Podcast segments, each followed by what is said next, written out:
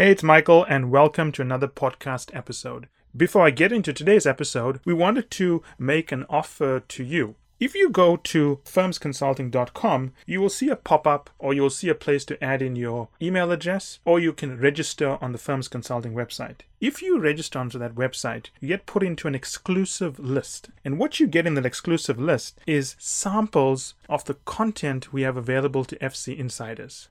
So, that said, I hope you enjoyed today's episode. Hi, Alicia. It's good to have you on the show. Hi, Michael. Thank you so much for having me. I'm excited to be here. So, where in the world are you right now? That's such a great question these days. Uh, I am currently in San Francisco, the Bay Area. So, you're there for work or is this a vacation? Where I live, actually. You live in the San Francisco Bay Area. I do. I'm one of the lucky few that. One uh, of the lucky few paying astronomical prices for everything. I, I do. And for those astronomical prices, I, I try to be grateful every day for the views and for the nature and for the experiences. Uh, but yes, yes, it's it's uh, certainly a privilege to be here. And how's the weather these days? Oh my gosh, it's winter in San Francisco. It's like green and I'm looking outside the window and everything is bright green, like the Easter Bunny could show up at any moment. and it's sunny and it's going to be 60 today. 60. Wow. That's actually quite nice weather. That's almost like San Diego. Yeah, I, I say that. Um, I used to live in Minneapolis where it was negative 30 wind chill yesterday. So I say that with great glee. You're a Minneapolis lady, and then you move all the way to California. Do you move for work? Uh, yeah, I've lived lots of places, but California is currently currently the destination. So, for the sake of the audience, maybe just talk through your background so they know why we're having a banter about where you live. Most people may not know you're a management consultant. So let's oh give them God. some background here. Uh, background. Um, well, I now lead a company called Turnasol, which is a leadership consulting firm that um, helps leaders in times of significant change. And I'm sure we'll get into this, Michael, you know, because we use this unique approach called Leading Brighter. But my background is actually I started in public education, and then that led me to uh, get into org- organizational change and development and transformation. And that led me to strategy and strategy execution. Uh, and then that led me here. So I've been inside companies, outside companies, consulting, you know, a senior leader myself, just had this crazy journey, lived in 10 cities as a result. It's been amazing. So you live in 10 cities all in the United States or outside the US? No, I lived in I lived in Australia as well and Canada. That's mm-hmm. pretty nice. Yeah.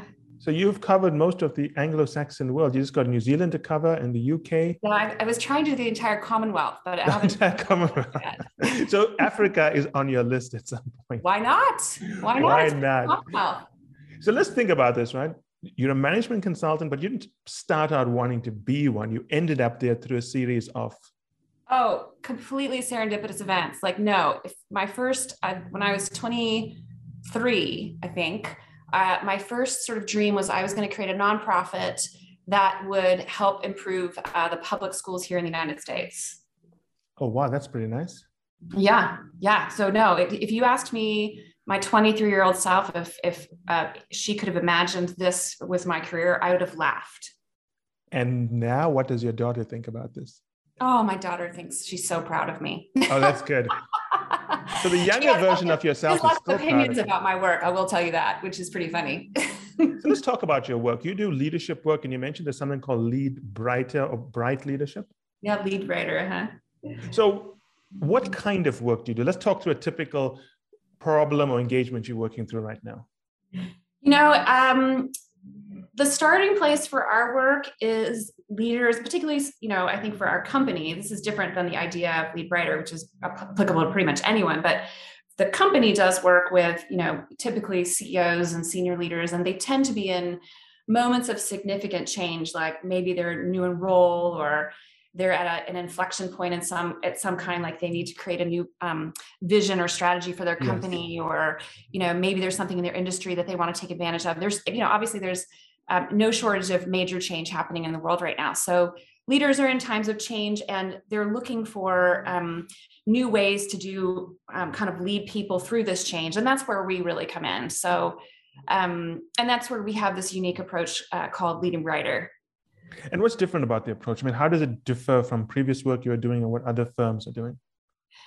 Gosh, um, you know, I, I would first say it's it's it's it's a really new way. It's it's mm-hmm. based on a fundamentally different mindset and set of tools. and I, would i would offer because i come from strategy you know kind of traditional yeah. strategy that it, it, starts from a very different orientation and i think it, it it's about making a different choice like um, right now and, and michael you might have different experiences or similar experiences but I, I certainly find right now so much uncertainty unpredictability is going on in the world that a lot of times I, when i go to work with leaders they forget that they have agency in this yeah. moment. You know they've just been so beaten up.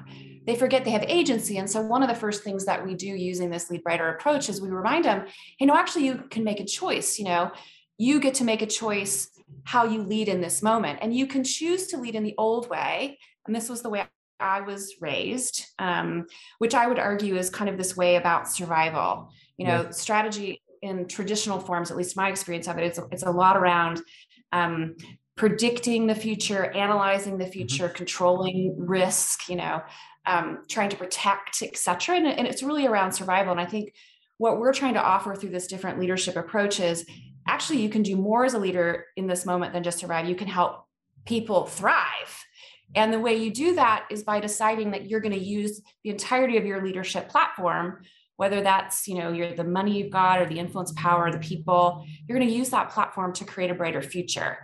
And we define a brighter future as one that is uh, you know more shared prosperity more equality more connection more discovery more joy things that actually matter to people that uh, really improve the quality of people's lives. And and and what I'll say about that is what's been really interesting for me, again, having come from traditional strategy and then been kind of playing with this new way for a while now, is that when a leader decides to make this choice and to create a better future and they plant the flag in the future and they say, this is what we're going to do, they look backwards from that future. And what they realize is they don't have everything they need.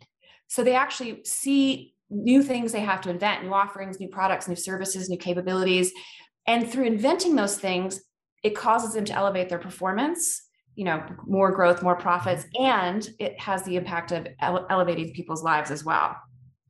Okay, so I like what you're saying. I used to be a strategy partner in my previous life, big transformation projects around the world, high end corporate strategy. And I agree with the one big flaw with all strategy engagements is that we make the assumption that the people can do what the strategy asks them to do. We never ever think about who are the people that's going to implement this, who are the people responsible. Yeah. We just assume the strategy is the answer. Yeah. It's the way strategy has always been. It's not right, but it's as almost as if the people are interchangeable because the strategy is the answer. Right, right, right.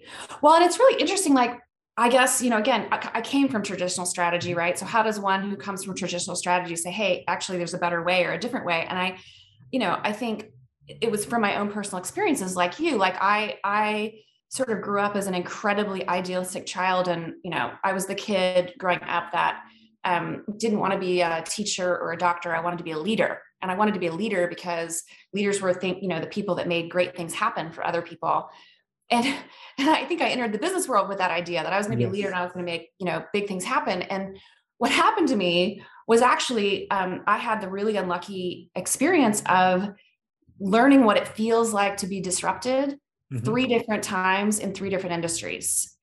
And uh, it, the first time I was, um, I was, I was doing strategy for a CEO and um, a, a team. They were hundred year old uh, iconic telecom company. Right when you know, mobile was taking down uh, landlines. Yes. Then I left and went to work for the country's largest print digital media company right when uh, digital media was like annihilating that business model.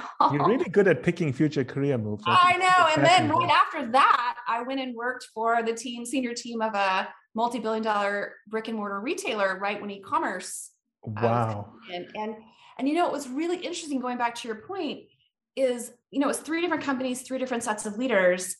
They all use the same playbook to address this disruption happening to them. And they hired the top strategy firm because uh, they were big companies. You know, they hired the top strategy firm. The strategy firm did the strategy, just like you talked about, you know, yeah. what are the new products and services? How are we going to defend the core? What is the cost cutting? What are the reorgs? And in all three cases, it failed miserably. You know, the brand declined, you know, lots of people lost their jobs, financial value lost. And I think what happened to me, you know, being a strategist, being a person who believed in leadership through those experiences was me um, sort of having a fundamental kind of internal crisis about is there actually power in leadership anymore? You know if this is the way the world is it's so uncertain unpredictable you know can leaders actually do more than help people survive? And uh, because that's what i felt like strategy was doing was just kind of this survival idea. Um, and and that's really where this Lead Brighter kind of concept came from to be honest was me being so freaked out from those yeah. experiences and needing to go see if there was a way that leaders in this day and age could help people thrive and and Lead Brighter's at least my answer to that. No what you're saying makes perfect sense. I completely agree with you. I was recently speaking to a chinese automotive executive a client of mine and i'll give you this example so that the listeners can understand why we're talking about the limitations of strategy. He wanted to know what is tesla's strategy because they want to mm. copy tesla's strategy now tesla's strategy is not a secret i think everyone knows it but the point I made to him is that there's no way they can implement Tesla's strategy. They just don't have the people who can pull that off. It's yeah. not as if the strategy is some big secret. Even if they knew what the strategy is and they got the playbook, they would never be able to do what Elon Musk can do because he has some ability to raise his troops' morale that they just cannot do. Well, and the other thing that he does, you know, uh, is he comes at it, my point of view, from a point of view of he sees a different future yes. than, than other people right? And again that's a new way of leading uh, which we would more advocate for which is you know he's using his platform in multiple areas. He sees a better future and he's inventing a future that most of us um, you know didn't think of. Exactly. So it's not as if once you know the strategy everything is solved the strategy has something to do with it but it's about what that strategy is and can you actually pull it off and what yeah. you say is very true. Many companies they fall into the habit of benchmarking themselves, which is really survival. When you're benchmarking yourself, you're just trying to get right. parity. You're trying That's to be right. as good as everyone else, but you're not getting past that box you've created for yourself because that That's means right. you have peers, right? That's right. And I think again, you know, having done this deep exploration myself, and it was really, truly, honestly, Michael, it was for me, for me originally, yeah. me just being really upset by because the leaders that I had worked with in those three stories that I just mentioned, you know, they were great people, well intentioned, um, well trained, you know, doing the playbook I would have used, frankly. Mm-hmm. Um, and and I think when I went to go explore what happened, one of the things that I realized was that that playbook which I would argue is is sort of um, representative of today's um, dominant leadership paradigm. Uh, that leadership paradigm actually comes from economics and military strategy, and yes. because of that, the paradigm is based on principles of scarcity and war. And so the, the story of strategy right now and leadership right now that you hear, and again, it's not this isn't the only paradigm, but but I would argue certainly still the dominant one is hey, there's not enough to go around so you better leader make sure your company has the share, your share, and you better protect your share and you better make sure you can be the biggest and the best and you can destroy the competitors and you can uh, disrupt before you're disrupted. And you know, this is where we get language and you see this all over the media right you see it mm-hmm. all over the media you hear it when you're when you're in business you know command and control headquarters war rooms I mean, our fundamental paradigm of strategy and business and leadership is based off of these principles of scarcity and war. And they're they create fear in people, to your point. And, and, and certainly my, to go back to your point about the people, my experiences was the playbook that these leaders used in those moments, which was really traditional strategy, failed because they created fear in people. And there was already a ton of fear that was going around because everybody in those companies knew that there was something happening to them that was really scary. And they just couldn't they just fell apart. Yes that makes sense. And if you look at those examples you provided i know it's not the way you think you were just paraphrasing the sort of dominant way of how strategy is approached. Very few people talk about the joy of serving. Yes. It's a joy to delight a customer. It's a joy to produce something that makes a three year old squeal with laughter if you're a company. Ah, totally. Totally agree. That's why you should be in business. But what happens is a lot of people want access to capital for egotistical reasons. They want to be the boss, but they're not really interested in serving anymore. Yeah, you know what? I think that's so interesting. And I'd be curious to see if you you agree with us. I think from our experiences, you know, this this concept of lead brighter and this idea that it's a method, a different way of leading, has been around now for a while. You know, we've been playing with it, but I certainly think it's become more relevant over the last couple years. And, and what I wanted to sort of see what you think about is like, for us, given all of the shifts that are happening in the world right now, certainly in the United States, it's things like, you know, um, climate change and political polarization and, you know, uh, the global pandemic, you know, the little thing called the global pandemic. There's so much happening. I think one of the things that's that I've experienced is more and more leaders, because they're humans, are waking up to what do I want to do to leave a legacy? What do I want to do that matters with my life? I think it's contributing to the great reassessment, you know, that people talk about right now.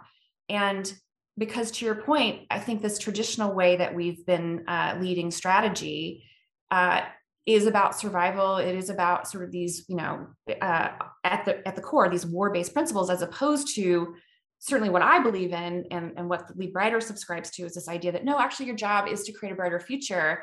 And to your point, like in business, you can actually create joy, you can create connection, you can create discovery, you can create these things. You know, we had a a client um, not too long ago. He was he's um, CEO of uh, one of the world's largest hospitality companies, and he was following uh, a CEO and really needing to figure out what he wanted to do with his time. He was trying to find his voice and his aspiration for the company, and we helped him write what you know we call a, a leadership calling story. And what it does is it helps a leader as a human connect to the contribution that they believe they can make through their leadership. And in his case, he realized, to go back to your point, that the company he was leading actually had an opportunity to affect social isolation. That um, more and more people are feeling lonely, but this company, because of what they do, interacts with millions and millions of customers every day. And he knew through anecdotal and qualitative data that um, if they could increase human connection in each of those customer touch points, they could not only influence repeat purchases, but they could also, you know, create more joy in people's life because they they have the connections. And, and he made that a cornerstone of his leadership strategy. And, and, and now you see uh, the impact not only in sort of the customer feedback, but also in their financial performance as well. So he's looking for that overlap. He was looking for the overlap. And honestly, it was the overlap of him as a human with him as the com- with the company and then with the company uh, the company having a business you know performance needing to have business performance but believing he could elevate that performance by making an impact in people's lives yes that's very true and if you look at the way even boards are structured around the world the american system is a board that is built around the investors Yes. So whoever is a major investor has a board seat. Now, the Europeans who consider themselves very progressive, like the Germans, for example, they have union leaders on their board. But have you ever heard of a board having customers on the board? And if you're there to serve customers, why don't you have some customers on the board? That's such an interesting question. I've never heard of customers being on a board. You know, you only hear it in terms of advisory or, you know, exactly. data or what have you. And again, it's the humanity of it, you know? Like we're in a we're in a time when I think we would all do well to um, amp up humanity. You know, our connections as humans, our you know, kind of what's what's important to us as humans. You know, and what's important to us as humans is you know not the same as what's important to society in some cases. the way I would think about is that if I was the CEO of a company that made toys for three year old, I would have a three year old in every meeting what toy would you make, Michael? It doesn't matter what toy it is. I need to know what the three year old likes. But if I was making a toy for three year olds, I would have a three year old in every meeting. Yeah. I'd yeah. want to observe this child play. I want to observe what this child does, how they do it. Yep. Yeah. And I use this example of toys, but I also use it with banking clients. Because I used to I started off my career serving banks, and I would always I wouldn't ask directly because I don't want to embarrass an executive, but I would indirectly want to know how much time do you spend down in the branches actually serving a client? Yeah. What answer do you get? It's almost never. it's almost never. I know powerful banking executives who've never been into one of their branches.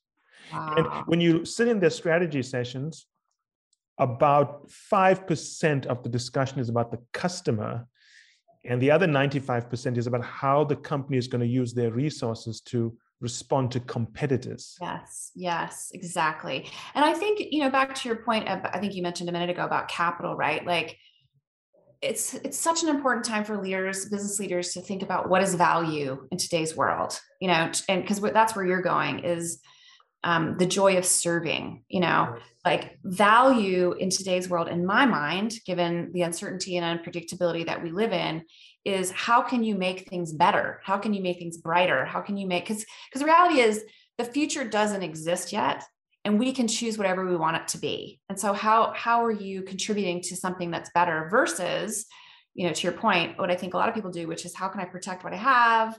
Um, how can I squeeze more out of it, etc. Yes, that's a good point because oftentimes it's about shifting your identity as opposed to doing anything new because if you don't shift your identity, your actions are going to be the same. And I have a good example of that. I mentioned that I started off serving banks and then I moved to serving power companies. And then towards the end of my career, I was serving resources and mining companies. And a lot of people would ask me, why do you serve oil companies? Why do you serve people that drill holes in the ground and pour dangerous chemicals in there? Because it's a valid question. Like, Why would I do that? And the discussion I would have with people is that if you look at a country like Afghanistan, which is essentially a failed state, Afghanistan has basically no employment, no investment. Do you think JP Morgan is going to open a branch network there? No. Do you think Starbucks is going to open stores? No. Do you think uh, McDonald's is going to be there? Mercedes? No. The first people that are going to go in to stabilize the country will be mining companies. Interesting. Uh-huh, uh-huh. Until a mining company goes in there, starts extracting minerals, starts paying people a salary, starts building hospitals to serve its workers, building roads, building railway lines, there is no economic anchor. Yeah. So I always tell people that I, I, don't see myself as being a resources consultant. I really believe we're doing God's work. Yeah. I love that though. It's all about the frame. It's all about the framing. So when people say, but why do you want to work in, why do you want to go look at a mine? I'm thinking, I, can you imagine the impact we are having? We are creating jobs for people that would never be able to get jobs. Their yeah. children are going to have a better life because of what we're doing. Yeah. Uh, yeah. And you know what I love about that example, uh, Michael, is it started with you as the human, right? Like, yes. what motivates you and what contribution do you want to make and and you know to your point you could have gone into that same mining company with a very different point of view and just kind of soaked it because mining companies are obviously very cash um, rich, you yeah. know? So you could have soaked it for something totally different, but instead you went in and said, you know what, what creates meaning for me, the value that I want to create, the contribution I want to make is, is in something far bigger. I love that. And it's not just words, right? I mean, no, it's your actions because words. Yeah. When I used to go to companies and on a weekend, usually consultants go back home, right? They leave totally. back on a Thursday. Mm-hmm. But I would actually spend the weekend at the mining site with the employees. Wow. Get to know them, go for barbecues with their families. In fact, I remember once someone told me I was crazy because I went three kilometers underground yeah. in a mine. That is crazy. to go and meet the workers and see what they're doing underground. Three kilometers. Hold on, just back up. Three kilometers underground. That would make me like so claustrophobic it's scary, scary, scary, but it's so exciting. Yeah. It's really exciting to see how something is made. Yeah. And yeah, sometimes I'd go into an aluminium smelter. These are mm-hmm. huge facilities before it starts operating. Yeah. And I'd like to sit there, not sit, but just stand there and look at what was built and what we're going to do. So, yeah. what I find when I tell executives the reasons why I want to serve them, not only do they like it, they start using that terminology and storyline as well. I love that because I think you're making such a great point, which is, you know, each of us have a choice in how we how we think about the contributions we're making as a leader, as a business leader, as a, a leader leader. You know, what what is it that you know we feel called to do? What is it that we feel called to contribute? What is what are we going to make better through our work? You know, and to your point, it's a choice that you made about that you could yes. have been not intentional about that. You could have gone in and just sort of gone with the flow. But it sounds to me from what you're saying that you were very intentional about, you know, what mattered to you. And, and to your point, I think that's 100% the first step in in in being a leader that creates you know a different kind of value and, and in my language you know creates a brighter future And I would also use that line of thinking when I met the regulators from the country in which the miner was working, because oftentimes the relationship is very contentious. Yeah. Where the country thinks the miner is not doing enough and they want to nationalize assets. And I'd always point out to them that, you know, think about everything you can do, but think about who came here first when you had nothing. Yeah. Yeah. Who took the risk? Yeah.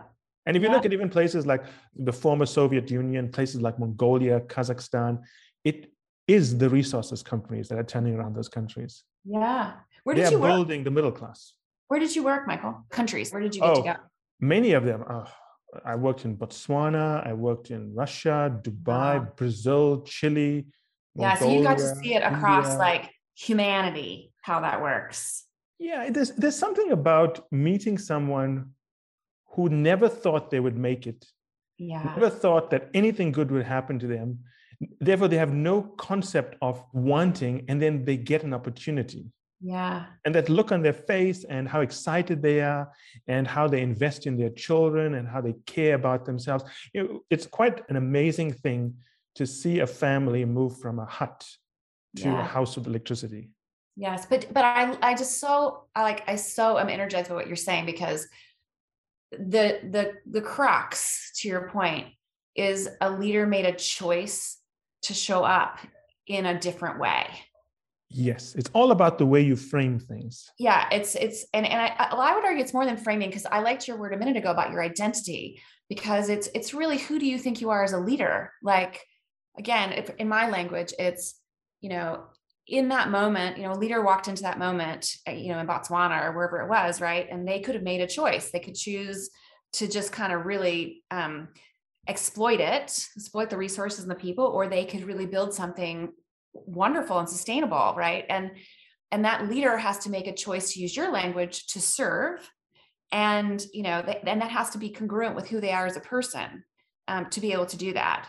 But Yes. but it, it's about the identity that you have as a leader about what kind of leader do you want to be about what contribution you want to make how do you want to serve um, all that stuff is is i love how you're talking about it I learned that from a client actually. Very early in my career, I was going to meet the CEO of a major resources company. And I'd worked with many other CEOs before that. And they were all the same. You know, they had the trappings of success. They would want everything prepared for them before they came into a meeting.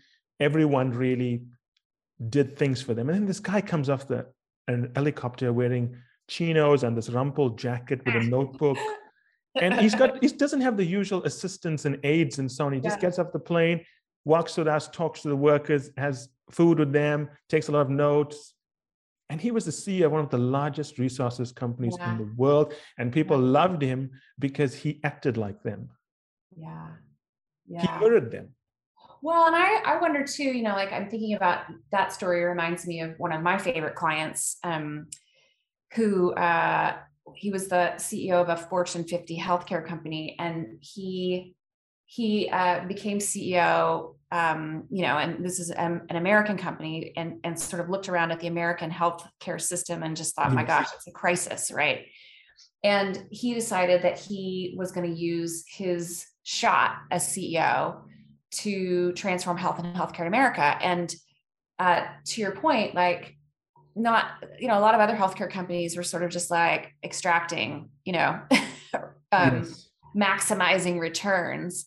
And this CEO kind of went completely against that grain, was like, you know what, the system's broken. And I think we have a unique opportunity here. We're a unique company to do something about it. And then he like put the shoulder, his shoulder and the company's shoulder behind it in a in a really big way.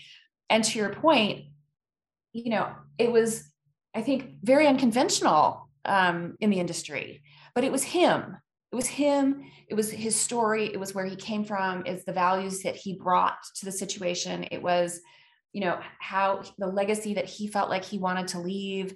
It was his ability to inspire others and tap into their, you know, going back to your comment earlier about people, you know, and strategy. I mean, so, so much of it is can you tap into other individuals and you know kind of um, their stories and callings and purpose um, and he had this really unique ability to do that which really drove a lot of change in the industry as a result there and, but what it made Good me think of example.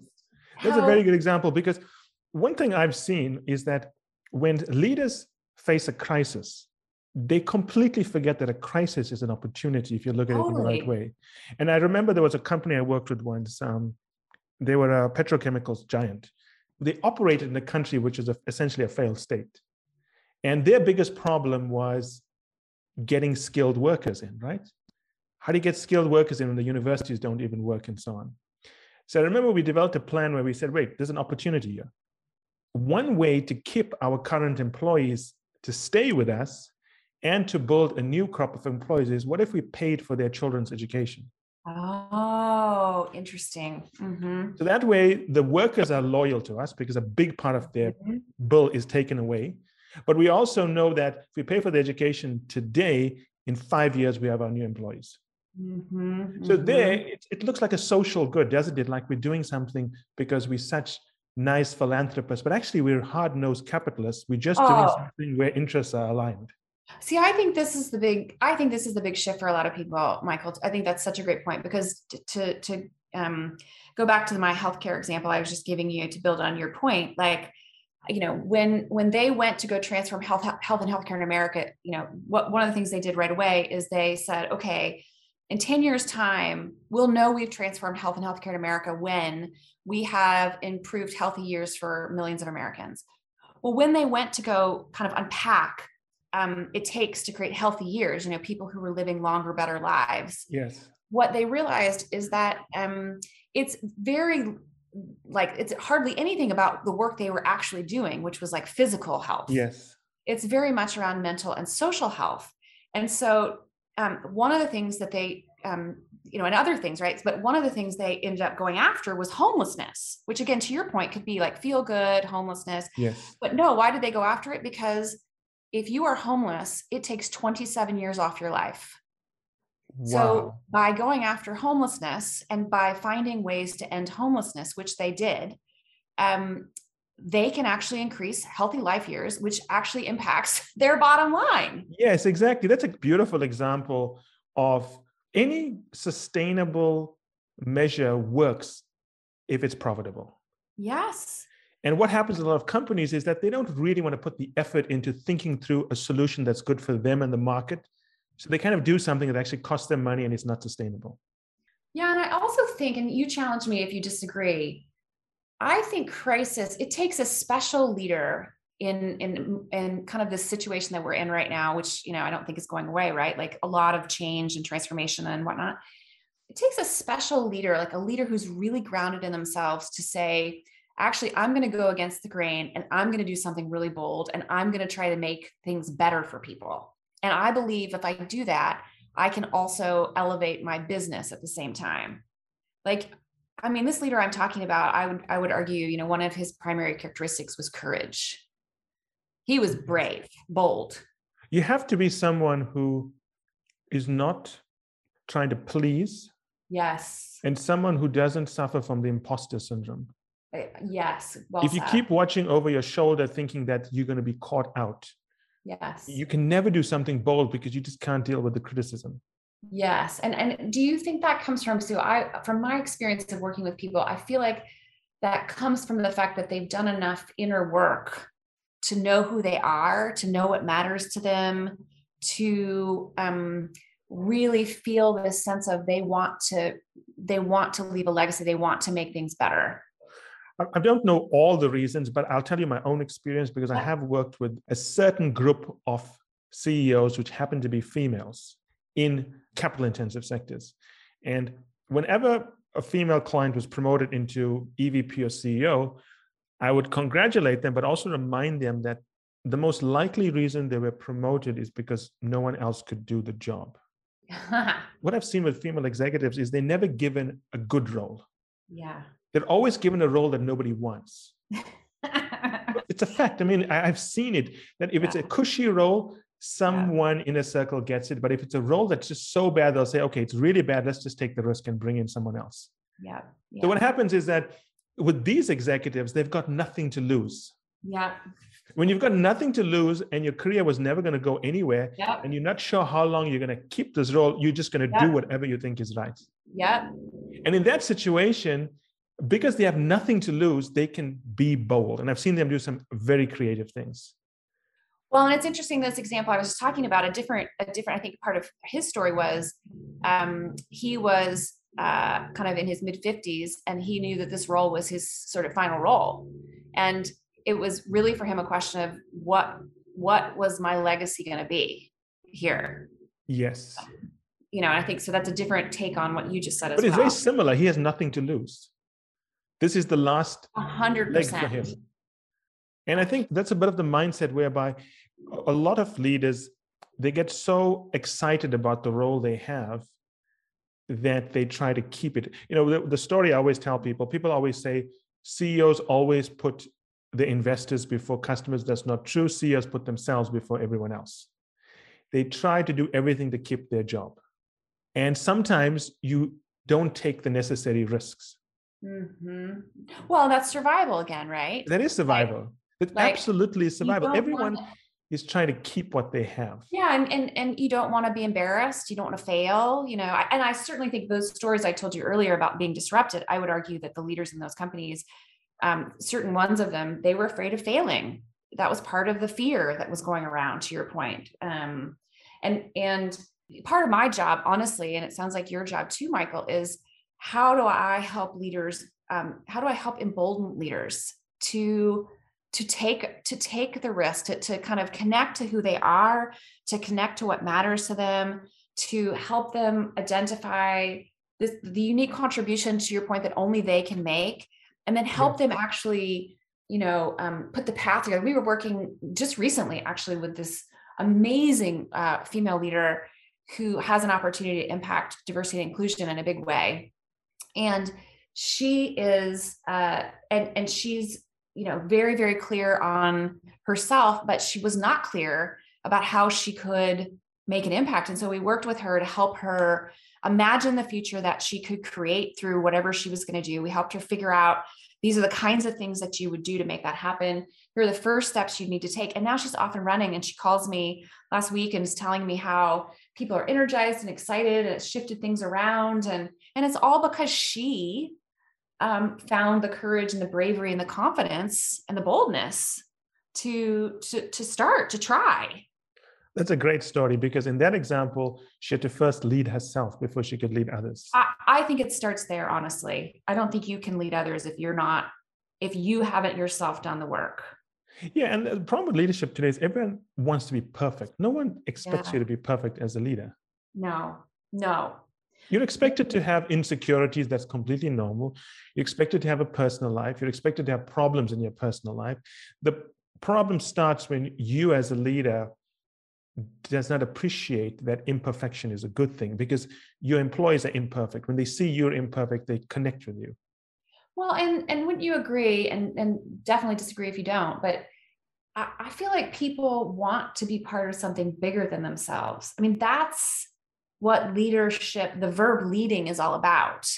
It's uh, saying, I, I I think we can make something better, and it's back to your earlier point. It's inspiring and activating people to be part of that work with you.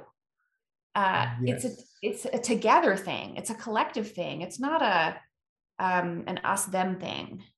It's interesting you say that because I was talking to someone else the other day, and we were talking about the most successful companies in the world don't promote their brand, they promote their higher purpose. Mm, mhm. Like Tesla doesn't really promote its brand, it talks about the shift towards electric. the future it wants to create Exactly. And the example of Nike is a good example. Yep. Just do it is not their slogan, it's their higher purpose. that's right The Yes, slogan I- comes after, at least the Nike swoosh, the, the branded logo comes after their purpose. yes yes And What you're saying is very true. It's companies can't have a higher purpose unless their leader gives it a higher purpose because a company can't speak for itself. no and i think purpose is tricky i think um i am a big believer that companies need to have a purpose but but i think there's and you know obviously um, there's a big movement towards companies having purposes you know and figuring out what their higher purpose is i think though to your point it only becomes authentic versus a marketing ploy when people who work there actually um, authentically connect to it embody it Yes. believe in it Um, and that starts with the leader. I mean, the Australians have this amazing, one of my favorite Aussie sayings is fish rots from the head. Yeah, yes, I, I know that. Yeah. Uh, and like and it's, it's true, right? Like the leader sets, uh, especially the CEO, but but frankly, the leader of any team, you know, is that that you know sets the tone. If you don't authentically um, embody and believe in that purpose, if it doesn't align with who you are as a human, it's it's it's just going to be marketing. It's just going to yes. be hype. And there's an easy way to test this because oftentimes I speak to CEOs and leaders and they tell me, but how do I test this? There's an easy test. Companies that do lead with a higher purpose, where the employees buy into that higher purpose, almost always pay less than the average. Mm-hmm. Well, and they perform better. They perform better and they pay less because the employees are willing to be part of this journey. They're willing to give up some of their compensation just to be part of this journey. Well, and you know, going back to your original points about you know strategy, having a strategy is not enough. I mean, you know, having an inspiring thing they're going after, whether that you know the way we work is we take that purpose and we say, great, that's the reason you exist. That's amazing. Five years from now, when you've realized that purpose, you know, or 10 years from now, when you've mm-hmm. realized that purpose, what does the future look like as a result? So, for instance, if your purpose is around joy, like Target has a purpose yes. around joy, 10 years from now, making the number up, it could be five, three, whatever. Tell me what joy looks like. How many customers, how many, like, like, tell me what the future looks like because you have actually created more joy in the world. Okay, great. Now let's work backwards from that to create that future.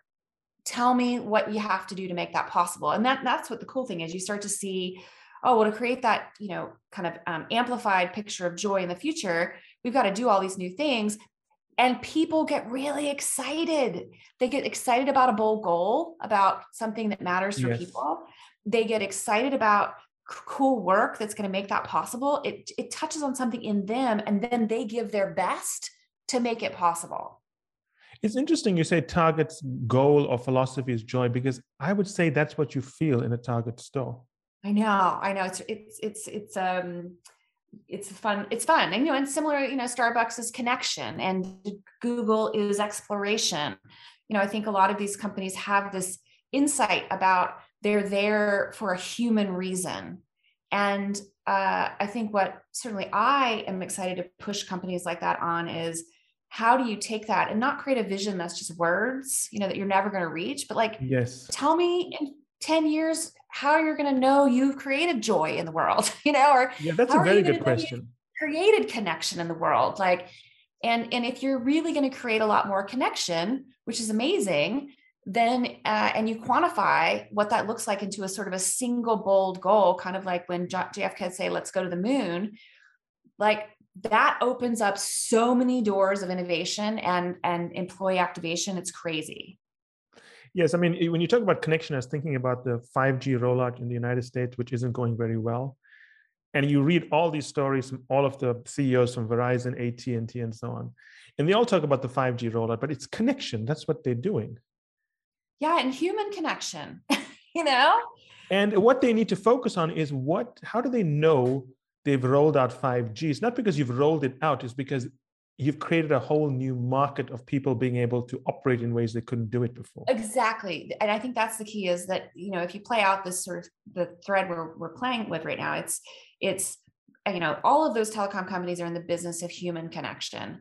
And the connection is is around giving people ways to connect that they couldn't connect before that that then allow for so many things to happen as a result. That's exciting. That's a cool future you know? That's a future people would want to be a part of. People want to be part of. And and you know what what i think you hear in the leadership space right now is like you know leaders you know uh, need to access more creativity and imagination. And, and in that example it's like let's imagine what that looks like when you've done that. Let's imagine it and imagine what people will be doing. And, and i'm sure they've done some of it right? I'm not i'm not saying that they haven't but yes.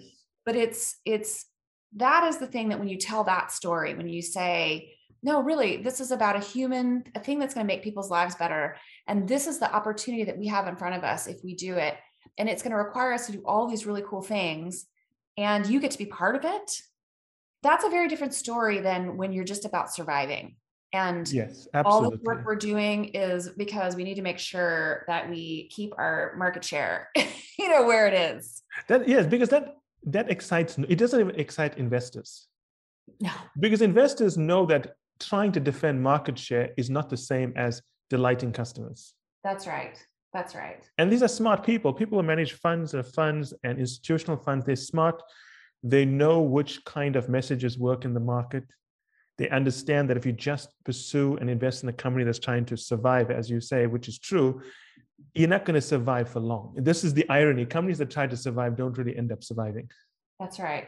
Well, and even I would even argue um, that it applies at such a the principle you just said applies at even such a micro level. Like even your team's not going to survive. You know, like we were working with a team a few months ago, a leadership team in a company, and and again they've been in survival mode. You know, for the last two years, it's been crisis after crisis after crisis and um, they're tired, exhausted, frankly.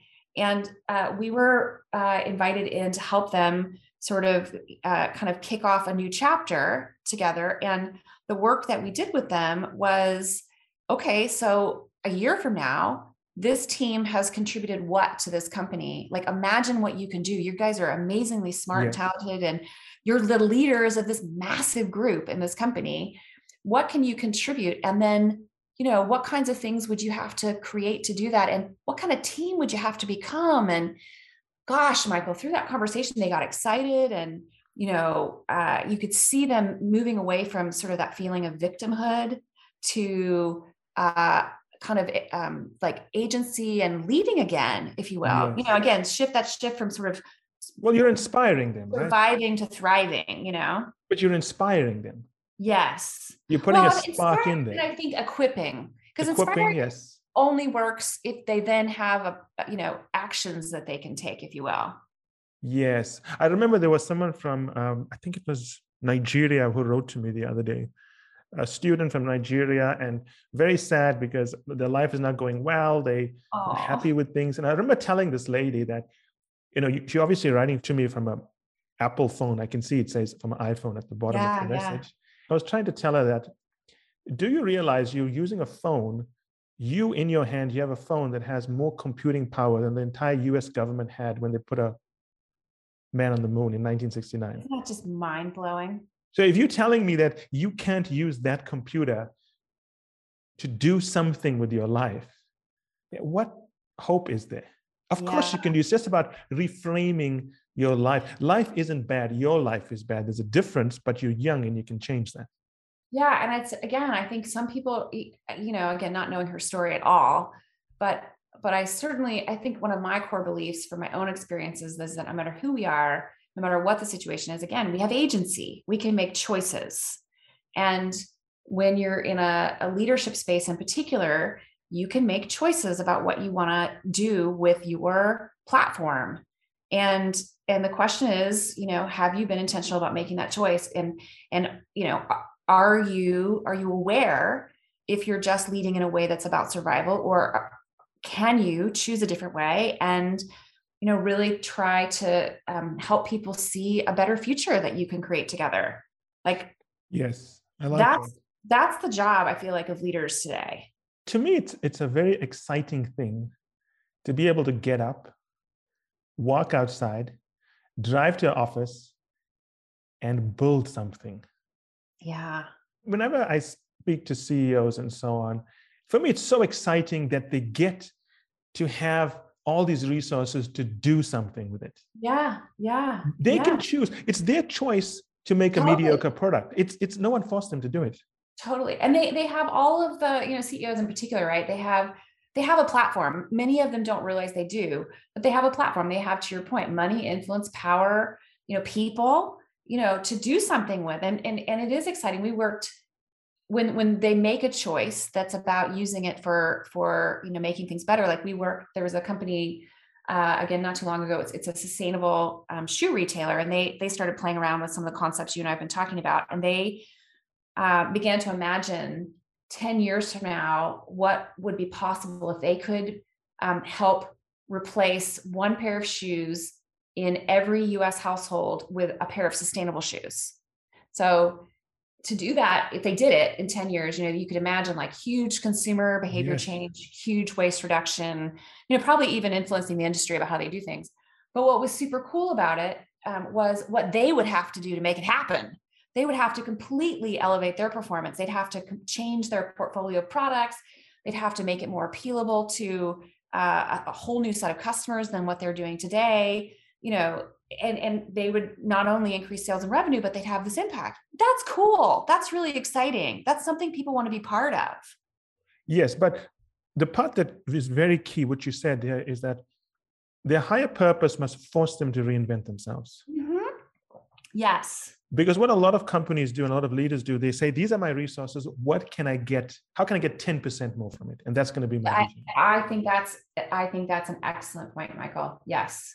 Because if you don't have that higher purpose, you're really just you, exactly right. Your purpose is to make money. Yeah, it's not just make money, it's a resources based view of strategy, which is what resources yeah. do I have? How do I yes. do something adjacent you know, it's adjacency yes. moves that everyone loves yes. to pull off. Yes. It was such a big thing in the 1990s and 2010 and yeah. so on. But companies yeah. that pull off adjacency moves have actually floundered. That's the thing. Yes, right. Because it has, it in so many cases makes no sense why they did it. But also, if you can pull off an adjacency move, so can your competitor. So it's not a, it's not really a competitive advantage. No, and and to your point again, the, you know, you have a higher purpose. It's a, in my opinion, it's a human-centered purpose. You know, like connection to, or joy or discovery. You imagine a future that you can create from from that purpose. That tells you what adjacency moves you should make, because yes. you know to create that future requires you to create new things, which probably implies you have to get into new markets or what have you, and um, and you know that's that's a different way of thinking about it. I actually have a great story about a very counterintuitive strategy which i think is worth for the listeners to hear this. I once worked with um, a, a mining company and they were getting into a lot of trouble because once they mine the ground they leave the the spent earth lying in these big fields right? And they don't look very pretty. Think about it. When you wow. mine you have to pull out rock from the earth and you have to leave that yeah. rock somewhere. Yeah, yeah.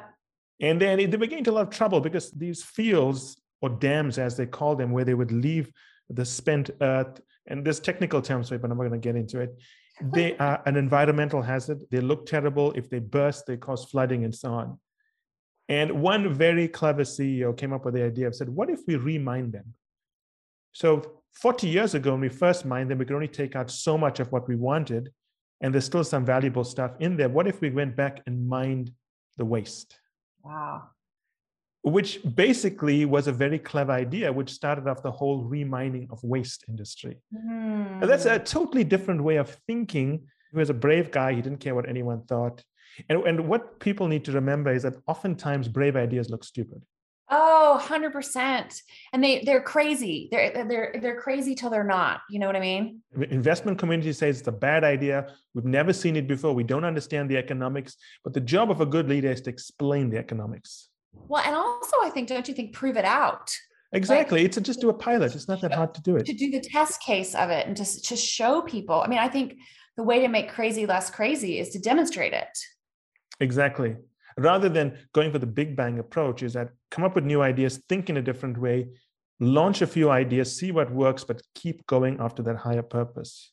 Yeah yeah. And and again that higher purpose is what fuels you what i mean you know if you think about even in your own life i, I certainly think about this for me like uh i know that when i connect to something inside myself um, regardless of what's happening outside i am far more um, convicted to keep going.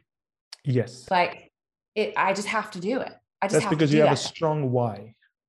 Yeah, you have a strong why. And companies are the same, I would think, right? Like with the higher purpose comments that you're making, it's when people are very connected to that strong why or or in, in our the way we, we do things, you know, this this idea of the future they're going to create, that's that regardless of the crisis, that that remains the goal. And they just continue to figure out how they're going to achieve it it, yes. it, but it but it creates you know kind of that um we just have to do it we just have well, to do it one of the phrases i use with clients is i always say beware of the tyranny of how because if it needs to be done then figure out how to do it but if you start figuring out how to do it before having a strong why you'll never get over the hurdle well, and I think that goes back to your point, and, and it's okay. It's not going to be perfect. Yeah, it doesn't have to be perfect. But if you need to do this to survive, or to yes. delight customers or to be the best in your industry or to change the world, then you'll figure yes. out how to do it. It's like yes. what you said before. You got to figure it out. You got to reinvent yourself. Yes, exactly. Well, and I think the idea of figuring it out is so critical in the world we live in, right? It's the, again, it's the, um, what is your higher purpose? What is the future you want to create? You know, it's okay. What's your best guess for how to do it? Um, okay, so now how, figure it out. It's a little bit like going on a road trip. I feel like, yes. you know, you're going to figure say, it out as you get there. Yeah. I mean, it's like, I'm going to drive from San Francisco to New York. Um, I'm have my best guess about how I'm going to get there. But depending on, you know, traffic and weather and um, kind of just frankly, where, what I feel like, I may change it as I go, or I might have a flat tire and I might need to do something different. Um, it's similar to that. I feel like it's, it's, that's how leadership feels to me these days. It should be like that. The delight of uncertainty. Yeah, but but in pursuit of something really great. Yes. Alicia, thank you so much. I think our listeners are going to love this episode. Oh, I'm so happy. And it was so fun to talk to you, Michael. And thank you for letting me join your community. I appreciate it. And you too will be in touch. I'm sure we'll do another podcast again soon. And my team will be in touch it. with you with all the logistics in terms of when we're releasing it and so on. Awesome. Thank you, Michael. You're super fun to talk to. And you too. I really enjoyed it. We'll definitely bring you on again because I think you have some very interesting ways of thinking about the world. Oh, I appreciate it. Thank you for the feedback. Awesome. That was super fun. That was awesome. I'm so glad I got to do it. Take care. Enjoy the walks in the park. Oh, I'm sure it's very beautiful there.